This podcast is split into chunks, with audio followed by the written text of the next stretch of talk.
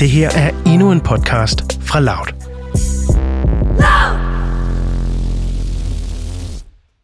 Ja, velkommen til Død Kedeligt, mit øh, nye podcast, og, øh, og min gæst i dag, det er dig, Chris, og vi har jo faktisk kendt hinanden i 10 år. Jeg sad lige og tænkte over i dag, hvor lang tid det egentlig er, og det er jo, Det er pænt længe. ja, det er faktisk rigtig længe. Ja. Øhm, ja, og vi kender jo hinanden tilbage fra god gamle McDonald's i Svendborg. Ja. Ja, men, øh, men så blev du så kærester med min bedste veninde, Ja. Sille. Det gør jeg. Øhm, og Sille, hun havde cystisk fibrose, som er en kronisk sygdom, som hun jo desværre endte med øh, at miste livet til for, ja, det er næsten præcis to år siden. Ja. To år og nogle uger. Ja. Ja. Øhm, og vil du ikke prøve at sige lidt mere om det? Hvordan, altså, øh, hvordan det var, og hvordan jeres relation var, og I har jo Eva på fire, og øhm, Jo, det kan jeg også godt. Øhm, jamen, vi lærte hinanden at kende for mange år siden, og blev kærester som relativt unge. Jeg tror, øh, Silo var 18 eller sådan en stil der. Øhm, og fik så også et barn, som relativt unge mennesker.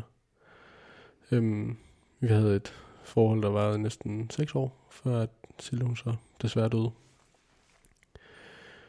Ja, det er jo så to, to år siden. ja. Ja. for lidt tid siden. Og du var så, hvad var du, 20, da I blev kærester? Eller hvad? Øh, ja, 20 eller 21. Ja. Noget den dur der. Okay. Og så fik I Eva som, Ja, jeg var 25, og Silo hun var så 22 Ja. på det tidspunkt. ja. Ja, og I havde kendt hinanden i noget tid inden. Ja, ja, altså vi Fra- havde så også arbejdet sammen på Mac'en. Øhm, så jeg, det tror jeg, jeg vidste, hvem Sille var, siden hun var sådan noget 14 eller sådan en stil der. Ja. Øhm, fordi vi arbejdede sammen i flere omgange Ja. på Mac'en. Og hvordan med Silles sygdom, vidste du det fra starten af, at I begyndte at blive kærester? Ja, det vidste jeg faktisk godt. Øhm, jeg vidste ikke rigtigt, at det var i starten. Mm. Øhm, men jeg vidste godt, at der var noget anderledes ved hende. Øhm, og det var også først noget tid inde i vores forhold, at det sådan begyndte at fylde. Øhm, men ja, jeg vidste godt, at der var noget. Ja. Og vidste du godt, at det kunne ligesom være grunden til, at der ville komme en ende på det på et tidspunkt? Eller hvor meget, altså, hvor slem sygdommen ligesom var? Fordi jeg synes personligt i hvert fald i lang tid var Sille meget god til at altså gemme det lidt væk, eller sådan, det var ikke noget, der fyldte så meget øh, i Nej. ens relation, indtil det begyndte at blive slemt. Jamen, det, det er jeg enig med dig i. Hun var øh, god til at kamuflere det. Ja. Og hun, hun ville i langt, langt den vejen ikke lade sig påvirke af det, indtil det blev så slemt, at hun ikke kunne lade være med at lade sig påvirke af det. Øhm, fordi jeg tror, hun bare forsøgte at leve et helt almindeligt liv i det omfang, hun nu kunne. Ja. Øhm, så nej, det første lange tid, der var det ikke noget, hvor jeg tænkte, åh oh, nej, det her det kommer hun til at dø af. Mm. Øhm, det var noget, vi snakkede om tidligt i vores forhold, at hun kom til at dø af det en dag, men det har hele tiden bare været på et eller andet tidspunkt, skulle det ske. Øhm, at det så blev så tidligt, som det gjorde, det var der ikke rigtig nogen af os, der regnede med. Nej. Men, men ja, jeg var klar over det, men jeg forholdt mig ikke rigtig til det. Nej, fordi det der, det der ligesom skete op til, at Sille døde, var, at hun blev indlagt, fordi hun, hun var syg og havde det dårligt, ikke? Og så blev hun ligesom bare ved med at være indlagt. Eller hvordan? Jo, hun blev indlagt, fordi hun, hun fik lavet en sonde i maven. Og så var hun hjemme et par dage, og så blev hun indlagt igen, fordi hun ikke kunne få luft. Øhm, og så gik det ellers bare sådan rimelig hurtigt ned ad bakke derfra. Jeg tror, hun var indlagt i 4-5 uger. Og de sidste tre af dem var hun på intensiv. Ja. Og var også på listen til at få nye lunger. Ja, det var Af ligesom, og på et par gange, ikke? jamen, det var det, der var med det. Øhm, fordi hun kom på listen i, tror det var sådan noget december, øh, hvor hun så dør i april. Øhm, men ja, så hun nåede lige at ryge af, og så var håbet lidt, at hun kunne nå at komme på den liste der igen, men det nåede hun så ikke. Ja. Ja, for jeg kan huske, at, jeg, at vi skrev sammen, mens hun var på Skype, og jeg kan huske, at det var meningen, at jeg skulle besøge, jeg skulle have været hjemme ved jer i Svendborg den første, den weekend, hvor hun blev indlagt, tror jeg. Hvor at jeg skrev, at det bedst, vi kommer lørdag eller søndag, og så skrev hun, åh, jeg kan ikke den her weekend, jeg er lige på Skype, men næste weekend. Mm. Og så næste weekend var hun stadig indlagt. Og så skrev hun, at nu gik det dårligt, øh, og hun kunne ikke overskue at skrive, og så skrev jeg lidt med dig. Og så gik der nu, og så skrev hun, nu gik det godt. Ja. Og sådan var det lidt, og så til sidst, så gik det bare slet ikke. Og der var du deroppe, eller var du herhjemme? Jeg var deroppe meget af tiden. I hvert fald i weekenderne. Ja. Øhm, og også der den sidste uge var jeg der det meste af tiden. Øhm, men ja, så havde jeg Eva med op i weekenderne, hvor vi boede i det der familiehus, der var tilknyttet op i Skyby. Ja. Øhm, ja, så var jeg hjemme i nogle af hverdagen. Prøvede at, at passe mit studie lidt, og Eva var i børnehave og sådan nogle ting der, for at prøve bare at bibeholde en eller anden normal hverdag i alt det der også samtidig. Ja. Øhm, ja, men jo, jeg var også deroppe de sidste par dage. Ja, op til, Ja, op til hun døde. ja. Ja. Og så ender det jo så desværre med, at, at hendes krop ikke kan holde til mere Ja. til sidst. Øhm, og at og Sille desværre mister livet til cystisk fibrose. Og der er du derop, når det sker. Og Ja. så kommer familien derop efter. Nej, de er faktisk alle sammen deroppe også. Okay, Øhm, jeg, øh, de var der alle sammen dagen før, fordi der blev hun øh, lagt i respirator. Øhm, og så kørte de alle sammen hjem, og så sådan i løbet af natten, der får hun det bare rigtig meget dårligere. Øh, hvor jeg egentlig også kan se, sådan, hvor vej det går. ja, Og så om formiddagen, øhm, der får jeg så øh, besked fra lægerne om, at de vil stoppe hendes behandling. Øhm, og at jeg så skulle kontakte dem, der nu engang skulle være der og sådan noget der. Ja. Og det får jeg så gjort, og så de, de når at komme, alle dem, der skulle være der. okay, Øhm, og så dør hun faktisk kort tid efter. ja. Og hvor lang tid efter er I der så, før at I tager hjem igen? Et par timer måske. Okay, Det var faktisk ikke engang sådan super lang tid. nej, Øhm,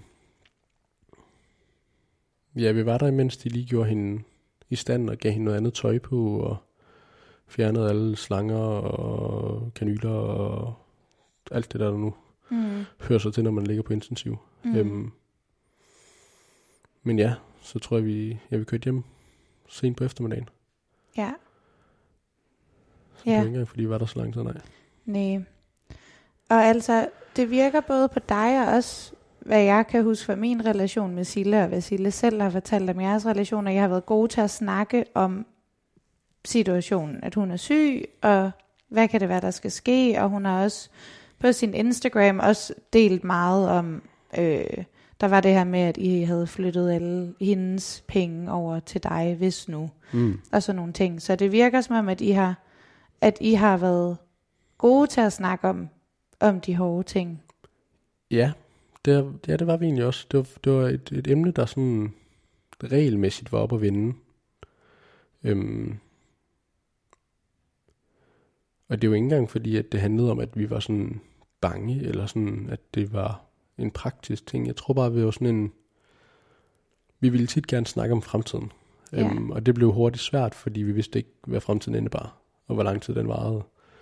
Øhm, så jeg tror tit, det var i sådan nogle situationer, at, at det blev at det kom op at vinde. Øhm, men jo, det er noget, vi har snakket om, altså lige siden vi begyndte at date, at døden var en, en ting, der fyldte mere i hendes liv end alle mulige andres liv, Ja, fordi den, den statistisk set, statistisk set var mere forestående end, end nogen andre. ja, Øhm, men ja, også, altså, jo, vi gjorde også de der praktiske foranstaltninger i forhold til sådan noget med økonomi og sådan nogle ting, og så er det her. Øhm, men igen, det var bare sådan nogle praktiske ting. ja, Jeg tror ikke engang, det var fordi, der er nogen af os, der sådan helt regnede med, at der skulle ske noget alvorligt. Det var mere bare sådan, det ville være irriterende, hvis Ja, vi skulle just til at in deal- case, ja, ja, hvis vi skulle til at deale med det bagefter-agtigt. ja. Øhm, ja. Men snakkede du med andre om, at hun var syg og jeres situation og sådan noget, mens hun stadig var her? Nej. Nej, Det, det, var, var kun hende. Ja, det var jeg rigtig dårlig til. Sådan at søge ud i min omgangskreds og snakke med nogen om det. Ja. Der øh, isolerede mig rigtig meget. Hvert fald lige på den front. Ja. Og hvordan har det så været efter? Stik modsat. Okay. Ja, øhm, det er jo næsten fra, fra dag et, efter hun døde, jamen der, hvad skal man sige, der omgik gik jeg også med, hvad hedder det, med, med nogen, hvor at der bare var en, en plads til at snakke om det. Ja. Hvor der var højt til loftet, og der ikke var nogen forkerte meninger og sådan noget der. Øhm, og så tror jeg også bare, at jeg, jeg tog en beslutning om ret tidligt, at det her, det skulle ikke være en ting, der kom til at sådan forfølge mig resten af livet, fordi jeg bare lukkede ned for det, eller ikke fik snakket om det. Så jeg var meget åben omkring det, øhm, og snakkede meget med, med alle mulige forskellige om det hele tiden. Og hvordan var det? Det var meget grænseoverskridende Okay. til at starte med, øhm, fordi det bare, det lå langt fra mig at tale om sådan nogle, nogle så sårbare ting, Ja. øhm, fordi det var jeg ikke vant til, hverken med min familie, eller mine venner, eller veninder for den sags skyld. Men, men jeg, kan også, jeg fandt også hurtigt ud af, at det var virkelig forløsende. at bare få åbnet op for alle ens tanker. Ja. Og hvordan blev du mødt i det, når du så åbnede op? Jamen i starten, der blev jeg altså... Der var folk meget imødekommende omkring det. Og meget forstående og meget... Øhm, altså, det gav mig rigtig meget plads til det. Øhm, og især øh, sådan... Nogle af dem i min familie, som jeg ellers er rigtig tætte med. Øhm, jeg tror, de blev, de blev ret glade for, at jeg faktisk åbnede op til dem.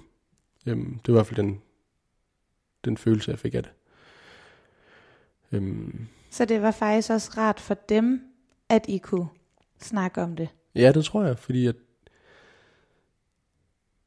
selvom Sille hun var meget åben og mange ting, både på hendes blog og på hendes Instagram og sådan nogle ting, her, så var store dele af vores forhold meget øh, lukket for selv vores nærmeste. Øhm, og der var overraskende få, der egentlig vidste, hvor skidt hun havde det, udover mig nærmest. Øhm, så jeg tror også, der var en sådan en, en opklaring for folk i at sådan høre, hvordan det egentlig var, og hvordan jeg havde det med det, og hvor svært det egentlig var til tider, fordi jeg tror, vi var gode til at, at få det fremstillet som om, at det måske ikke var så svært, som det var. Ja. Øhm, det, det tror jeg også kom lidt bag på nogen. Ja, altså jeg, der er mange, der har spurgt, når, man, når jeg har, eller på det tidspunkt, da jeg fortalt, at Sille var død, var der mange, der var sådan, Nå, men I vidste jo godt, fordi hun var jo syg, og det var jo en kronisk sygdom, og, og ja, jeg vidste da godt, at jeg skulle overleve Sille, men ikke som 23-årig. Nej. Eller, altså, så jeg, jeg havde heller ikke øh, overhovedet en fornemmelse af, at det var så slemt. Øhm, så ja, det synes jeg i hvert fald også har været rart at snakke med dig om at få indblik i det. Øhm, også fordi, som du siger, at, at altså, da Sille stadig var i live, at det, man hørte ikke særlig meget om, hvordan det påvirkede jeres forhold egentlig. Det var mere sådan nogle almindelige forholdsting, vi så snakkede om med, åh, oh, nu er han lidt irriterende, eller åh, oh, det er lidt træls at et eller andet. Ja, ja. Men det var ikke sådan nogen, det var ikke så sådan sygdomsrelateret særligt tit, fordi hun jo også havde den der med, at, at hun gerne ville leve sådan normalt, som, som hun nu kunne. ja hun, hun ville ikke have, at det skulle overtage hendes liv. Nej. Nej. Og hvordan, nu er der jo så gået to år siden. Er der noget, der har ændret sig i den måde, du snakker om det? Øhm, ja, det er der jo, fordi lige i starten, der følte jeg, at det er sådan, ligesom med at skulle fortælle hele historien igen og igen. Det, det gav mig noget, og det, det gav også dem, jeg snakkede med om noget, fordi de ikke kendte historien. Øhm, nu der er der jo sjovt nok færre, der spørger, fordi de fleste omgås, de ved jo, hvad det, hvordan historien den er gået og sådan noget der. Øhm, Så det er måske ikke lige så meget sådan en, en forklarende mm, eller sådan informerende samtale, man har mere, men mere bare sådan en, hvordan har du det nu? Eller sådan processen i det måske. Ja, både over, altså det er ikke... De fleste af dem, jeg sådan har snakket med om også det sidste lange stykke tid, det er folk, der har været sådan ret tæt på mig. Øhm, så de har i forvejen godt sådan lidt vidst, hvordan det er gået. Så det er ikke fordi, jeg sådan... Jeg snakker ikke super meget om det mere. Nej. Øhm, og det er ikke i sådan en, en modvilje, eller fordi jeg ikke har lyst, men det er mere bare fordi, det ikke kommer op så tit i de samtaler, jeg har med, med nye bekendtskaber og sådan noget der. Øhm, Okay. og så tror jeg bare mere, at det... Ja, jo, men så handler det også bare om, hvordan, hvordan livet det så går nu. Øhm, Ja. Ja. Ja, så hvad, altså, hvad så, når du møder nye mennesker, og du skal forklare det, eller det kommer på banen, når man lige skal nævne, eller hvordan er det? det er... Jeg, altså, jeg synes ikke, det er så slemt. Nej, Altså, jeg synes ikke, fordi det er bare blevet en, en del af, af min historie nu, eller skal man sige, at øhm, men det er ikke så ofte, det sker, og det er ikke så ofte, at det bliver bragt op af en eller anden årsag. Øhm, men altså, jeg kan huske det sådan fra tidligere, når jeg sådan mødte nye mennesker. Øhm, så kan jeg huske, at jeg var nervøs omkring det. Fordi jeg var, jeg var sådan spændt på, hvordan de ville reagere. Øhm, på at jeg ligesom fortalte det. Fordi det er sådan, det er ikke så normalt, når man møder nye mennesker i, i 20'erne og siger, Nå, min kæreste hun skulle lige død. mm. Øhm, men de fleste, jeg mødte, de var faktisk rimelig cool omkring det. ja, Uden at de skulle være sådan helt... De blev ikke så forskrækket over det. Nej. Øhm, så jeg har egentlig haft mest sådan gode oplevelser med det. var der gange, hvor du havde lyst til at fortælle det, hvor du ikke gjorde det, fordi du var bange for, hvordan folk ville reagere? Øhm, nej, det, det mindes jeg ikke lige, at der har været. Øhm, det har der sikkert. Jeg sgu ikke lige huske det. Ja. Øhm, Har der, er der noget, der har ændret sig fra, altså på de to år, i forhold til, hvor meget man måske har brug for at nævne det? Jeg kan selv huske, at i starten med, øh, da min far døde, da jeg var 16, at jeg havde lyst til at sige, hej, jeg hedder Mathilde, og min far er død. Mm. Fordi jeg følte, det var så meget en del af mig, at, at alle skulle vide det. Hvor at nu efter der er gået noget tid, at så er det så er det sådan noget, jeg siger, hvis man kommer ind på det, eller et eller andet. Jeg har ikke lige så meget et behov for at forklare eller Mm. fortælle. Jeg kan mærke, at jeg har tit stadig lyst til at fortælle det. Fordi jeg synes, det er en...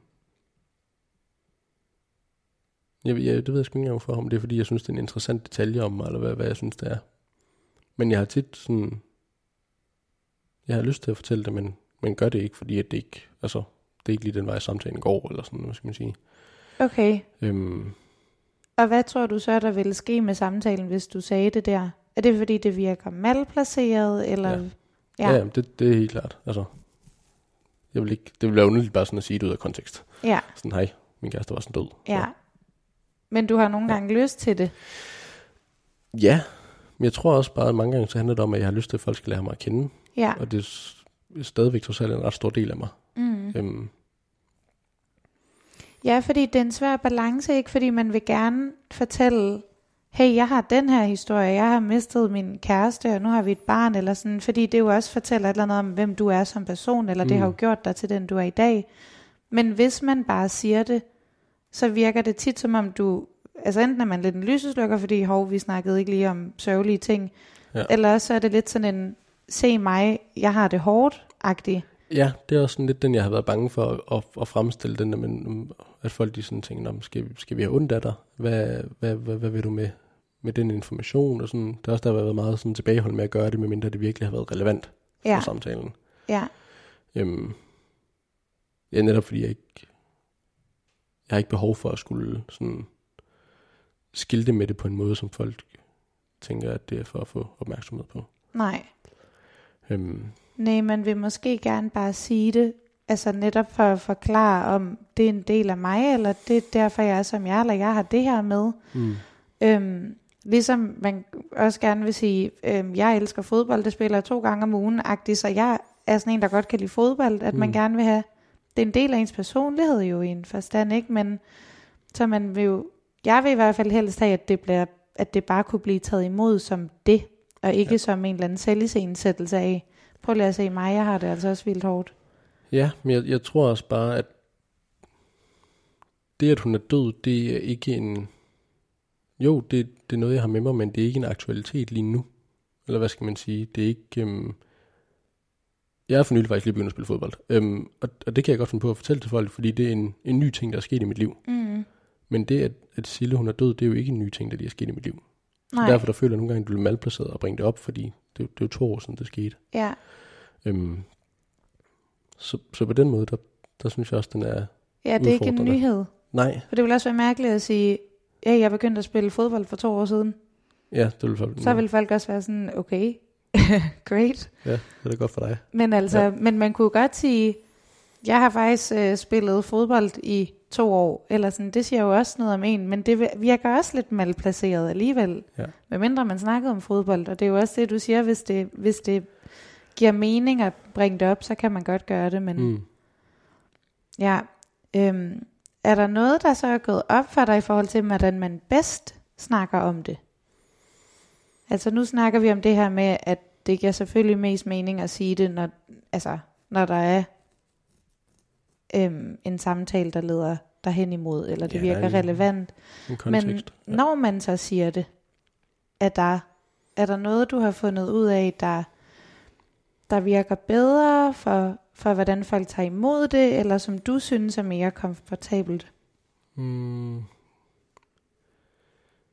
Ikke hvad jeg sådan lige har, har tænkt over, men jeg tror også bare, jeg har været sådan rimelig åben omkring det. Jeg tror ikke, jeg har pakket det ind, eller hvad skal man sige. Øhm, Men hvis du bare fortsat med det, er det jo måske det, der så virker bedst. Ja. Ikke at pakke det ind, bare sige det, som det er. ja, ja. Det, det, øhm, det, det synes jeg i hvert fald er min oplevelse, at, at det har fungeret bedst. Også fordi jeg har sådan... Når jeg har skulle tænke over, hvordan jeg skulle formulere det, så har det også været vigtigt for mig, at, øhm, at, det ikke, at det ikke lyder som om, at det er bare en, min, min ekskæreste, som jeg er gået fra. Mm. Altså, at vi er ikke sammen mere. Bare sådan, om, er I gået fra hinanden? Eller hvad, hvad gik det ud på? Sådan. Ja, At der, der, altså, der har jeg sådan haft brug for ligesom at sådan præcisere, at det er fordi, hun er død. ja. Øhm, men, men ja, ellers har det bare været uden noget sådan indpakning. ja. umiddelbart.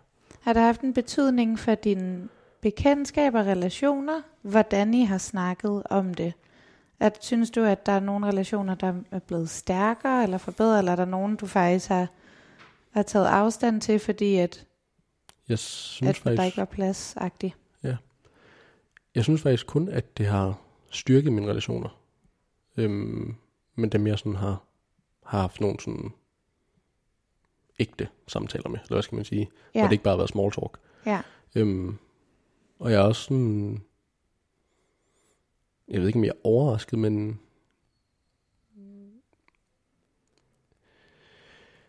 der er flere af mine sådan, især mandlige venner, som har budt ind med nogle vildt interessante ting, og hvor jeg har haft nogle helt vildt gode samtaler med dem omkring det, øhm, som jeg måske ikke lige havde regnet med.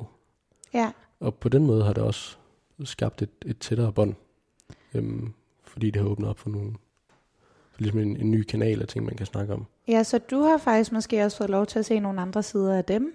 Uden tvivl. Ja. Uden tvivl. Altså jeg ved da også, der er, jeg har da også mandlige bekendtskaber, hvor at, at det lader til, at jeg er en af de eneste, hvor de faktisk taler med sådan nogle alvorlige ting omkring. Mm. Øhm, netop fordi, at ja, ja, det tror jeg også, det er sådan et, et farligt emne, det der med sådan en kønsting. Ja, Det er sgu bare ikke alle mænd, der er skide gode til at snakke om det der med følelser og ting, der er hårde og ting, der er træls og sådan noget der. nej. Øhm, Og så kommer du måske lidt at præsentere et rum, hvor at man godt kan. Det, øhm, det har jeg i hvert fald erfaret, at, at det har i hvert fald startet nogle samtaler, som har været meget interessante. Men der er ikke nogen, der har taget afstand efter, eller som du har fået et mere perifært forhold til, fordi at, at de måske ikke har kunne snakke om det, eller ikke vidste, hvordan man snakkede om det? Ikke af sådan mine tætte bekendtskaber. Nej. Det synes jeg ikke. Øhm, der er nogle af mine sådan lidt mere sådan perifære bekendtskaber, hvor jeg har været sådan, hvor man godt har kunne fornemme, at deres håndtering af det måske ikke har været sådan super god. Mm. Men det er ikke...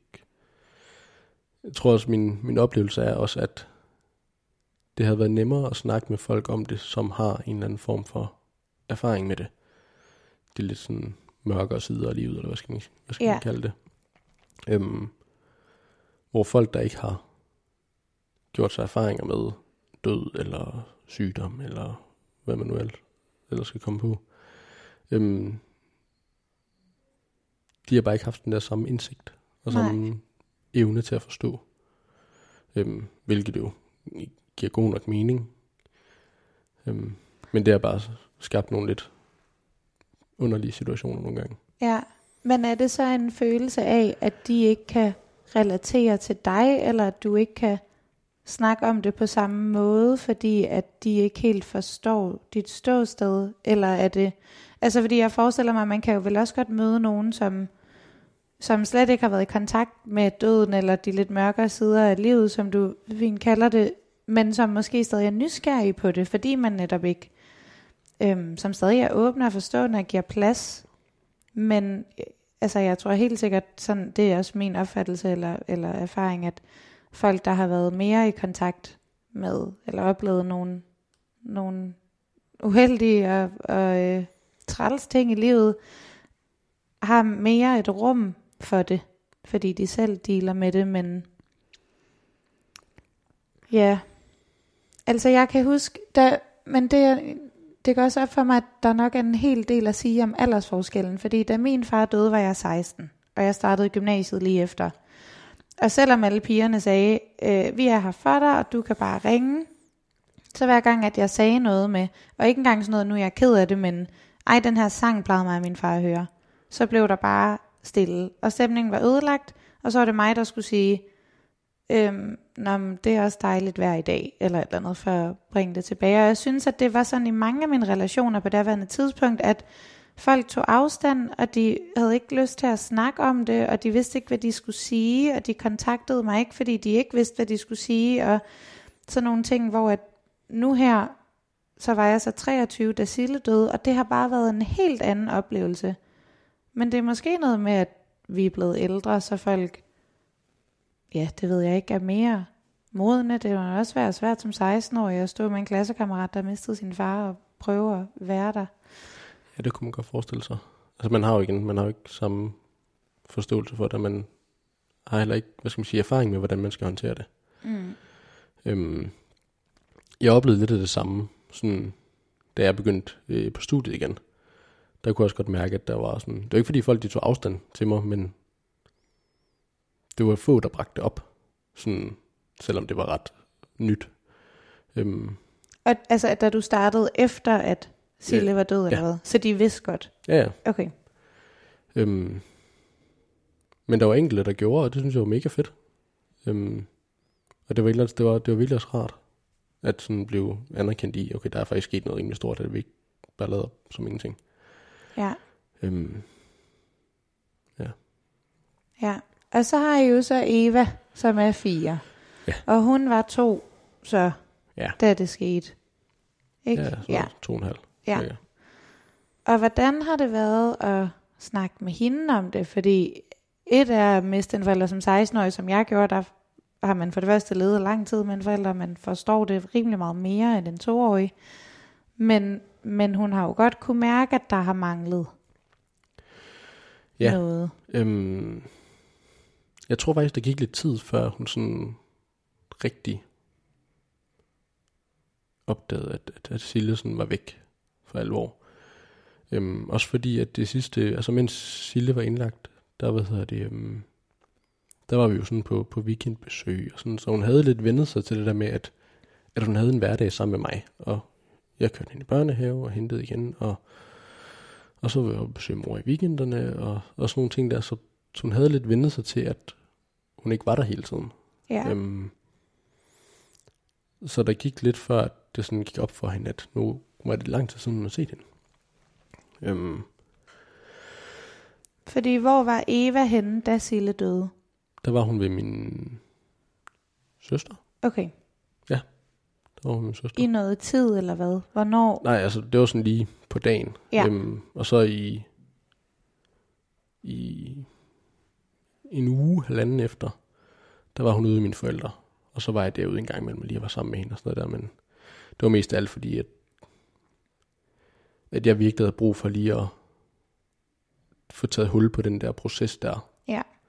Øhm, og så tror jeg bare heller ikke, at det gav mening for Eva at skulle være sammen med mig, når jeg var Nej. sådan helt ked af det og sådan noget hele tiden. Og det var bare, jeg tror bare lige på det tidspunkt var det, var det bedre for hende at, at holde sin hverdag og komme i børnehave og, Ja. og være et sted, hvor der bare var hyggeligt. Ja. Øhm, men den måde, vi har snakket om det, den har ændret sig. Øhm, fordi hun jo forstår meget mere nu, som fireårig, end hun gjorde som toårig. Øhm, øhm, og hvor vi i starten, der var vi jo, når jeg havde med på kirkegården og sådan noget, så snakkede jeg om, at det var morsten, og, og sådan snakkede om det, hvor hun var oppe i himlen, og hun var oppe med månen og stjernerne, og sådan nogle ting, så der. Og det, det lød hun til sådan rimelig hurtigt at forstå, det der med, at altså, hun var her ikke lige mere, lige nu Nej. i hvert fald. Øhm, Men der blev også sat noget konkret på, hvor hun så var. Ikke, at så var hun i himlen, Mm. eller sådan, så det har måske været, ja, så jeg tror lige så meget, det var for ligesom at give hende et eller andet håndgribeligt. ja, præcis. Øhm, og det var også noget, jeg snakkede med dem om nede i børnehaven, at det var sådan nogle forslag, de kom med, fordi de trods alt har prøvet det før jo. Mm. Øhm, og det giver også god nok mening, at det var også noget, Eva kunne forholde sig til, også nogle gange, når, når jeg sådan kunne mærke på hende, hun var sådan lidt, lidt stille og lidt mut og lidt ked af det, og sådan, og så kunne jeg spørge hende ind til det, og så pegede hun op i luften, og så Mm. vidste jeg, hvad det betød, og sådan, Ja, øhm, så fik I et sprog for det. ja, lige nøjagtigt. Ja. Øhm, og efterfølgende så hun jo bare begyndt at forstå mere og mere omkring det, og hun snakker om hende ofte, at hun savner hende, og så snakker vi lidt om hende, og så kigger vi lidt på nogle billeder, og Ja, Så det er blevet en meget naturlig del af vores hverdag, egentlig, at, okay. øhm, at Sille hun ikke er her, og at hun er oppe i himlen, og at hun ved godt, hun er død. Øhm, om hun helt præcis forstår, hvad det indebærer, det er jeg ikke sikker på endnu. Men Nej. Men det er en naturlig ting mere, end det er sådan en, en sørgelig og melankolsk ting, at, at I skal sidde og- og snakke om. ja, ja, bestemt. Altså, fordi det, det kommer også tit op, når hun bliver ked af det. Øhm, hvis hun bliver ked af det af andre årsager, så kommer hun til at savne sin mor. Og så, Ja, Eller hvis, hvis jeg er uretfærdig, jamen, så savner hun hende også, fordi ja, Øhm, og det giver meget god mening. Øhm, men ja, jeg tror også bare sådan helt fundamentalt, så tror jeg bare, hun hun savner det. Og altså, den rolle, eller hvad skal man sige, ja. øhm, på en eller anden måde. Og Der var- hvad så, har du gjort dig nogle tanker om, når hun begynder at blive ældre og forstå lidt mere, og man måske kan have nogle lidt andre snakke, end man kan have med en fireårig. Ja. Hvordan er de så skal snakke om det, eller er det mere sådan en, lad os tage det, når det kommer? Jamen, jeg tror hele tiden, min indstilling til det har været sådan, at vi, vi tager det, når det kommer, og og jeg har måske ikke været super god til selv at bringe det op, men, men jeg har taget den, når den har været der. Og samtidig med, så har jeg heller ikke rigtig forseret noget. Mm. Så det har heller ikke været sådan, at jeg har sagt, nu hver eneste søndag formiddag, der skal vi på kirkegården, og så skal vi sidde og kigge på billeder i en time, og Mm. det, det har vi ikke gjort. Vi har mm, grebet den, når den har været der. Hvis hun har været lidt Ja. trist, eller hvis hun har snakket om hende, eller, eller så har vi kigget på nogle billeder, og så har vi snakket lidt om det, og Ja. så har hun fortalt noget om det, hun kan huske, og sådan nogle ting, så er der. Så lad den flyde. Ja, ja, og Så når det er der, så skal vi nok snakke om det. Men vi skal heller ikke sætte os ned og sige, vi skal ikke dyrke det. nej. Det, det tænker jeg ikke giver nogen mening. Øhm. Så det, det, og det synes jeg egentlig har fungeret rigtig fint. Øhm. Og det, det virker ikke som om Eva, hun er utryg ved det, Nej. og skulle snakke om det, eller bringe det op. Okay. Så hvordan kunne du forestille dig, at hun kommer til at tale om det? når hun en Hun dag skal starte gymnasiet og møder nogle piger, man skal fortælle, eller det skal man jo ikke, men det kommer man nok til. Det kommer man jo nok til. Altså allerede nu, der er hun sådan, at hun er total, hvad hedder det, øhm, hun, hun siger det jo bare, så når hun møder folk, hej, min mor hun død. Okay, Og sådan, nå okay, fedt nok. ja, øhm, lige ud af posen, ligesom hendes mor. ja, ja, Ja. ja, præcis. Der er sgu ikke nogen øh, fingre imellem der. Øhm, men nej, jeg, jeg, det ved jeg sgu ikke. Jeg, jeg tror, hun kommer til at blive sådan rimelig åben omkring det. Det er i hvert fald min sådan umiddelbare forestilling. Ja, Øhm, nu har jeg så godt nok fået en, en ny kæreste, som, hvad skal man sige, meget begyndt at have den rolle, som en mor ville have. Og hun har også sådan begyndt at kalde hende en bonusmor, bonusmor og sådan nogle ting der.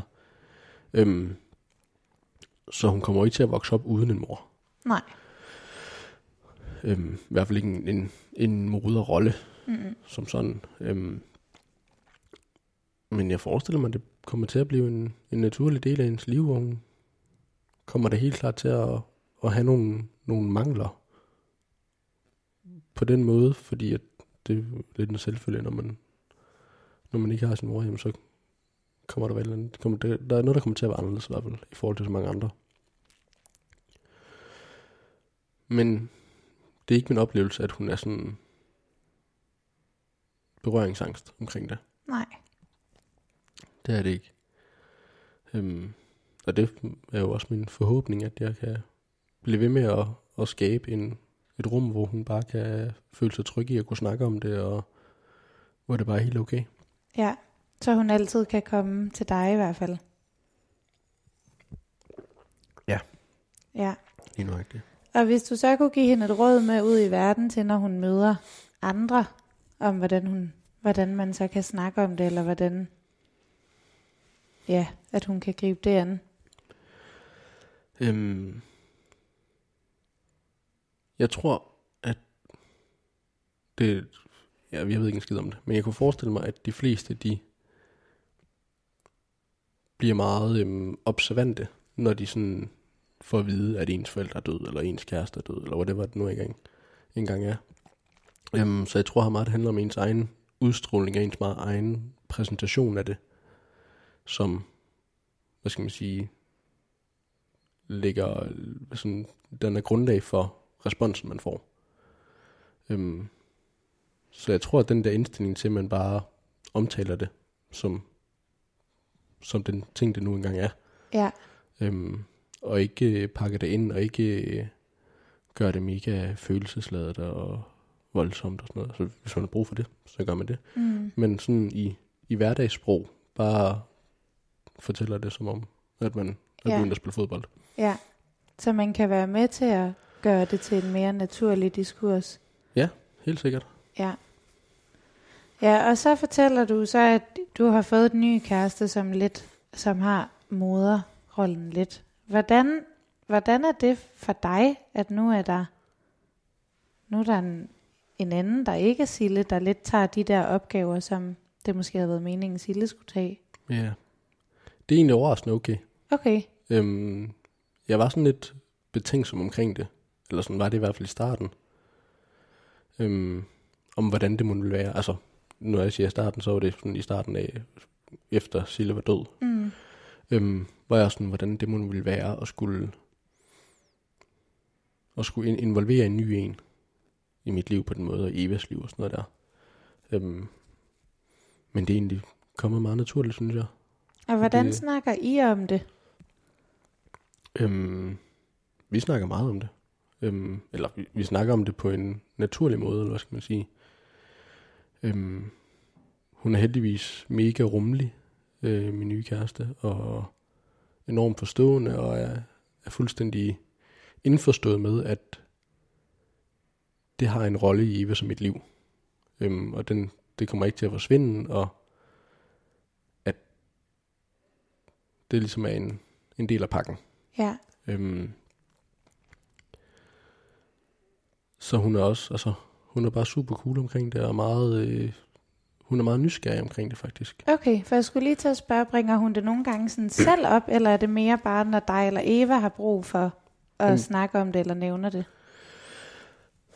Jeg ved ikke, om hun sådan selv bringer det op, men hun er god til at spørge ind til det.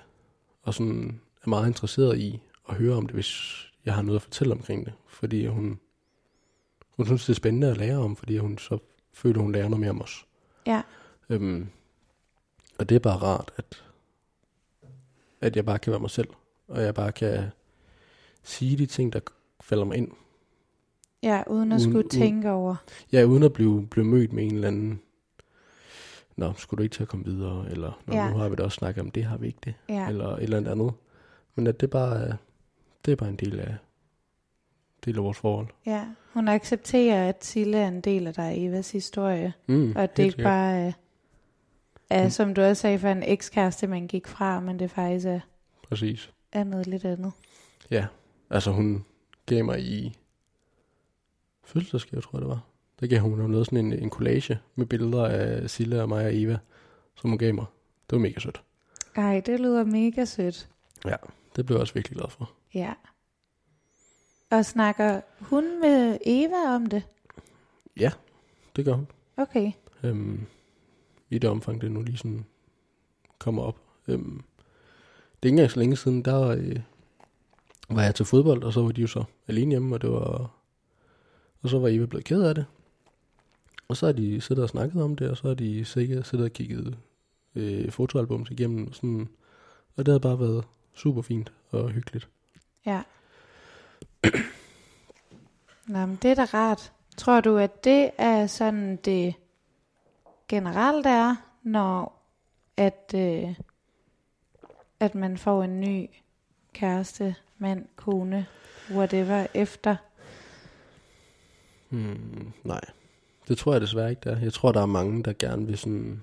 Eller, det ved jeg ikke om mange, men jeg, jeg tror, der er nogen, der gerne vil ligesom lukke det kapitel, og så starter vi på et nyt, som Ja. er os. Ja. Det nye os, eller hvad skal man sige. Øhm, og som kan have svært ved at rumme det, at der har været en før. Ja, Og som kommer til at være sådan... Altså, jeg tror også, det, for nogle er det svært, fordi at det er svært for dem at leve med den præmis om, at hvis ikke det var for den, den afdøde, så havde de ikke været inde i billedet, mm, formentlig. ja, Øhm, ja, så jeg tror, der er nogen, det er svært for. ja, fordi vi kender alle sammen godt lidt, eller nu taler jeg på alles vegne, jeg kender godt lidt den følelse, at man bliver kærester med en, og så har de en ekskæreste, og man bliver sådan lidt, uh, og hvordan var det lige med det? Og man bliver lidt jaloux på ekskæresten, Mm, af en eller anden mærkelig grund, fordi ja. at de er jo gået fra hinanden, men det er jo netop det, der ikke er sket. Altså, I er jo ikke gået fra hinanden, fordi det gik mere. Desværre gået fra hinanden, fordi den ene ikke er her mere. det er jo en, rimelig væsentlig forskel. Ja. Ja. Det, er ikke, det er ikke et valg, der er nogen af os, der har taget. Det er et, et, et valg, der bliver taget for os. Ja, Øhm, og det er også det, jeg tror, det gør det svært for ja. nogen. Men, men det, for mig at se, vil det være det mest optimale, hvis man kunne snakke om det. Altså hvis man kunne acceptere, som din nye kæreste gør, at det er en del af jeres historie. Og det kommer ikke til nogensinde at gå væk. Man kommer ikke til at komme over det. Man bliver bedre til at være i det, fordi man jo, der går længere og længere tid, og det bliver mere og mere naturligt, men det er ikke en ting, der forsvinder, så det nytter ikke noget at tale om det, som om, at det en dag går væk, eller lade som om, at det er Nej. væk. Men det kan jeg også mærke, det var sådan, det fandt jeg ud af, var ret meget en præmis for, at jeg skulle finde en ny partner. Det var en, der kunne rumme det fuldstændigt. Øhm, Er det også en præmis for nye venner eller bekendtskaber? nej, det tænker jeg ikke. Øhm, fordi at det er jo ikke samme, hvad skal man sige, involvering, Nej. jeg har i deres liv og omvendt. Øhm, og så tror jeg bare, at altså, man har nogle bekendt, bekendtskaber, som man får noget ud af, og så er der andre, man får noget andet ud af. Ja. Øhm, jeg tænker ikke, at alle skal være ens, og alle skal ikke kunne give hinanden det samme. Øhm, Mm. det er jo også det, der er pointen i, at man har mere end en ven. Mm. Ja. Er der forskel på, hvordan du snakker med for eksempel mig og, og, øh, og Silles andre veninder, når vi er sammen, og så dig og din nye kæreste, eller familie, eller andre vennegrupper? Hmm. Lidt. Altså, jamen det, det, både og. Jeg tror, at jeg snakker med dig og, og Silles andre veninder på en bestemt måde omkring det, fordi at de kendte hende.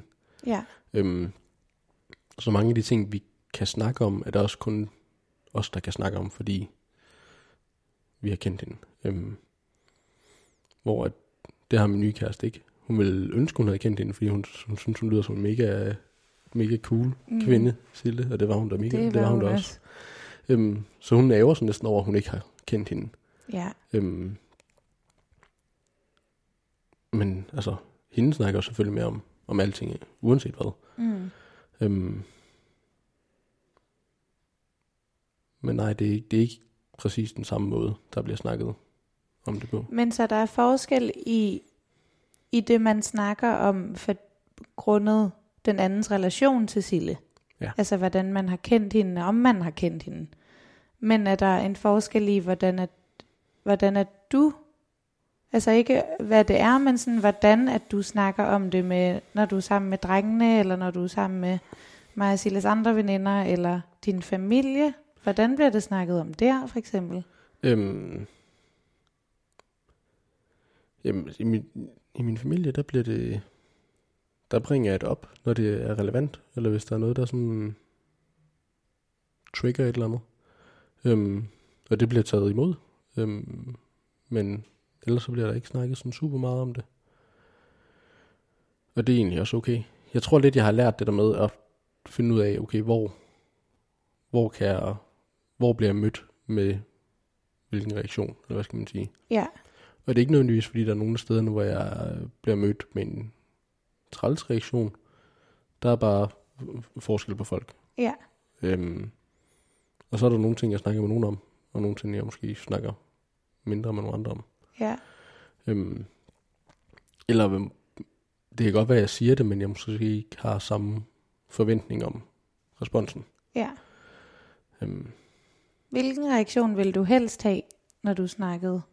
Hvilken en er den rareste, den rareste respons at få? anerkendelsen. Helt klart. Ikke fordi der skal laves et stort nummer ud af det. Hver eneste gang, man snakker om Sille, det synes jeg er noget, det er fjollet. Øhm, men bare det der med at blive hørt. Ja, Det er, og der behøver ikke være noget sådan øh, velformuleret, godt gennemtænkt svar. Nogle gange så er det bare, ja, det kan jeg godt forstå. Eller et eller andet. ja. At man bare føler sig hørt. Ja. Ja, Det så simpelt. ja. Ja. Er der, øh, hvad, hvad kunne have været med til at gøre det nemmere, hvis altså du synes, det har været svært at tale? Er der ligesom, er der noget, du har lært, som, som du vil ønske, at du vidste i starten? Sådan, hvordan man snakker i relationer, eller måske bare, det kan også være sådan helt bredt samfundsmæssigt. Er der et eller andet, du kunne ændre, som ville have gjort det nemmere at tale om? Jeg ville ønske, at jeg havde snakket med nogen om det, før hun døde. Ja, at jeg havde betroet mig til nogen, som, og dem var der jo masser af, jeg kunne have gjort det til, men jeg formåede bare ikke at gøre det, og det ærger jeg mig over. ja. Øhm, Og hvorfor gjorde du det ikke? Fordi du troede, at du ikke kunne snakke med dem, eller var det ikke et behov, du kunne mærke, du havde der, eller? jeg tror ikke, jeg havde behovet på det tidspunkt. Øhm, så nok mest derfor. Ja. Men Men- det havde du så måske et eller andet sted, for nu vil du... Ja, ja, men der, var, der er sgu mange ting, jeg har lært om mig selv siden da. Ja, Øhm,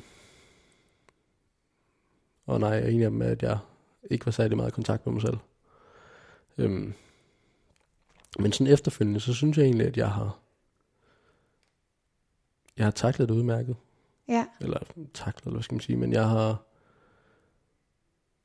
jeg har åbnet mig til folk på en måde, som jeg synes har givet mening. ja, Øhm, og har ikke fortidet det, nej. synes jeg. Er der noget, du vil ønske, at, at alle andre vidste? Jeg vil ønske, at folk de vidste, at der er ikke en slutdato på, hvornår det stopper med at være ondt. Og at der ikke er en, en slutdato på, hvornår man er færdig med at sørge. Og at, at sorgen er en konstant faktor. Den ændrer bare form. Øhm. Ja, det vil jeg ønske folk, de forstod.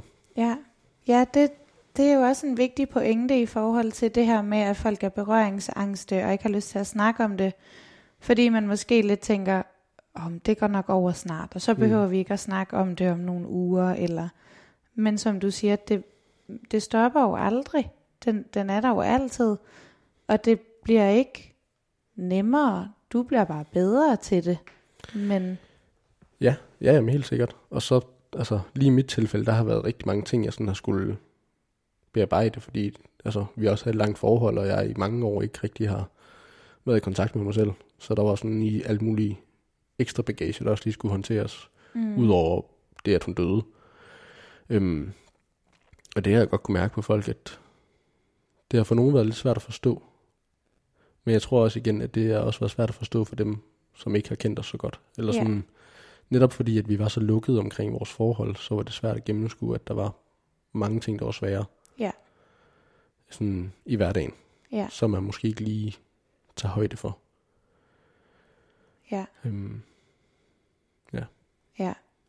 Så et råd for at konkludere og samle op er, at, at man skal forstå, at det er ikke noget, det er ikke noget øh, midlertidigt. Nej.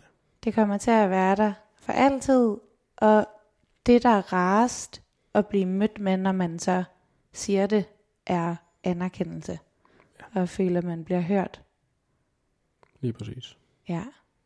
På den, så tror jeg, at, øh, at jeg vil sige tak, Chris, fordi du var med.